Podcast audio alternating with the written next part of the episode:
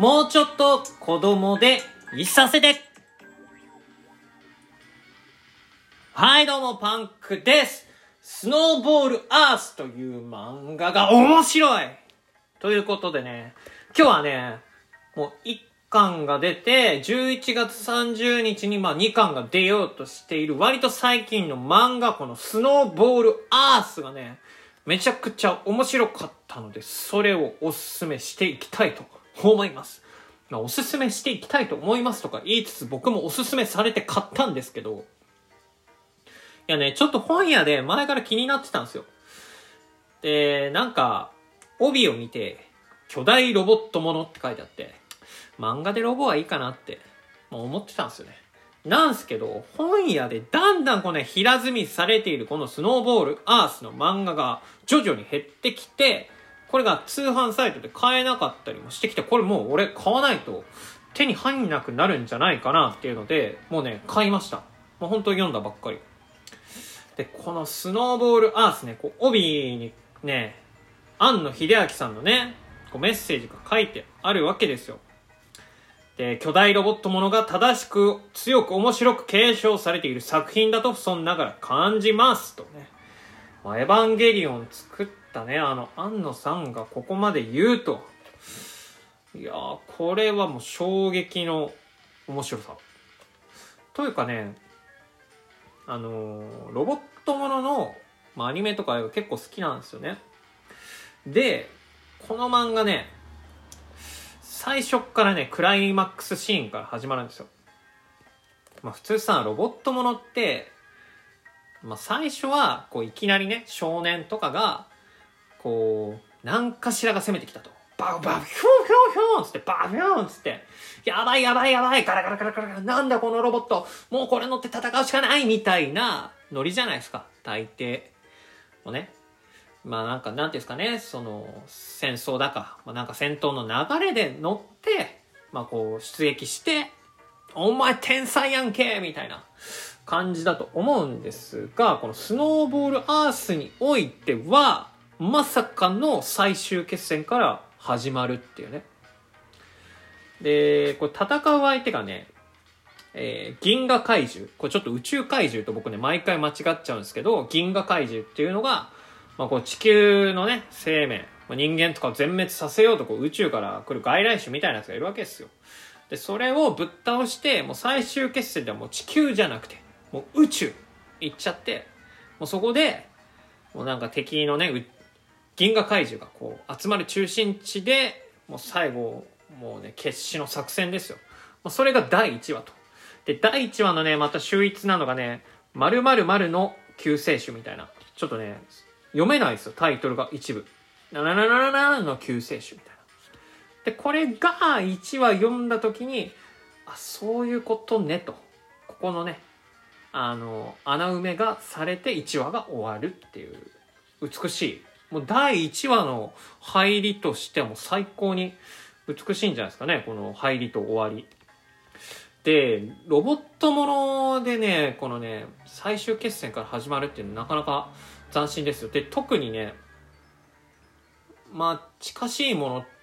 といえばね、トップを狙えっていう、まあ、アニメ映画というか、もともとは OVA の、えー作品でね、だいぶ昔の作品ですよね。まあ、ありまして、まあ、そのトップを狙えっていうのは、銀河怪獣ではなく、宇宙怪獣っていうのがやってきて、まあ、それを殲滅するために、まあ、主人公が女の子なんですけれども、まあ、女の子が戦うという話。で結構ね、それも熱い展開で、まあ、最後はこう宇宙に行くんですけど、宇宙に行くとやっぱ光の速さとかでワープで移動しちゃうんで、こう地球とのね、こう時間の差がどんどんできてしまうと。で、地球にね、恋人を残しつつ自分はその宇宙怪獣を倒しに行っちゃうから、もうこう、時間がどんどん乖離しちゃってね、地球にいる恋人はもう先におじいちゃんになっちゃうというか、えーまあそんな感じですよね。まあそういうのがあって、まあ最後宇宙で決戦すると。で、宇宙の決戦の流れがね、このトップを狙いにめちゃくちゃ似てて、本当に、あの、オマージュなんじゃないかなってマジで思うんですよね。で、そこで、まあトップを狙いは最後、最終決戦で戦って、えーまあ、地球に帰還するっていうお話なんですけど、スノーボールアウスではね、まあまあまあ、いろいろありまして、まあ地球には戻るんですけど、まあこの表題の通り、スノーボールアースですよ。もう地球が氷漬けになってると。え、どういうこと？みたいな。俺宇宙行ってる間何があったのっていうところで、最終決戦、もう最強の装備なわけですよね、最終決戦なんて。もうロボも超、一番強い装備になってる。それが、ゼロの状態に戻って、氷漬けの地球から、こうね、何も兵器を持たない状態で、主人公が、もう最強だったんですよ。最強だったのに、もう何を兵器を持たない状態で、こう氷漬けになって地球でこうサバイバルしていくと。そして自分がね、宇宙に行ってる間になんで地球が氷漬けになっちゃったとかっていうのはまだこれから分かっていくんで、まあ、そこら辺の謎を解きながら、で、主人公はね、まあでも、地球を託された、もともとは救世主ですか、もちろん起点が効くわけですよ。だからまあ装備がね、えー、初期状態に戻ってもこう知恵を振り絞って戦うっていうのが面白いし、あと主人公がね、なんか友達を作るっていうのがもうこうモチベーションなんですよね。もうこの漫画における一番の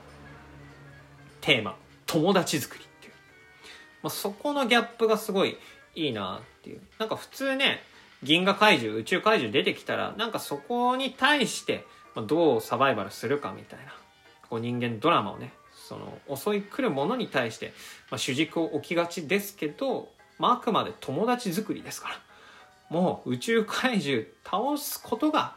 もう友達作りの第一歩ということで、まあ、倒してると言っても過言ではないくらいのね、え感じなんで、まあ、そこがねあの読みやすさというか主人公のなんか可愛らしさっていうんですかねちょっと人間性が非常にわかる部分であの読みやすいですね。こうロボロボしてないというかうんその要素がすごいいいですね。ロボものだから、ロボもの好きな人ね、結構いいと思います。あの、天元突破グレン・ラガンとか、もちろんエヴァンゲリオンもそうだし、あのちょっと古い、えー、やつだと、えー、まあ、さっき言ったトップを狙えとか、まあ、いくらでもありますよね。ガンダムとか、機動戦艦なでしことか。もうほんといくらでもあるんですけど、うん。なんか雰囲気がすごいいい感じですね。あとちょっとパシフィックリムとか、あのー、好きな人も結構ハマるんじゃないかな。ちょっとパシフィックリムのノリにも近しいものがあって。うん。いい感じですね。で、若干進撃の巨人感もあるっていうね。この怪獣の質感が若干ちょっと進撃の巨人に近いような気持ち悪さがあるかなっていうので。っていうわけで、まあ、このね、本当に展開によっては多分ね、僕ね、来年度の何かしらのね、漫画のランキングとかそういう対象みたいに入ってくると思うんですよね、スノーボールアース。あの、本当にそんくらい、あの、注目の漫画なので、ぜひ皆さん買って読んでみてください。もうね、最近ほんと寒いんで、もう寒い時期にこそこのスノーボールアースを読んでね、まあ熱くなろうと。まあちょっと冬っぽい、あの、テーマの漫画なんで、えー、季節的にも、えー、ぴったりかなと思います。はい、以上、えー、スノーボールアースというね、えー、漫画をおすすめしてみました。えー、よかったらね、えー、この番組のフォロー等々していただけるとありがたいです。えー、それではまたお会いしましょう。バイバイ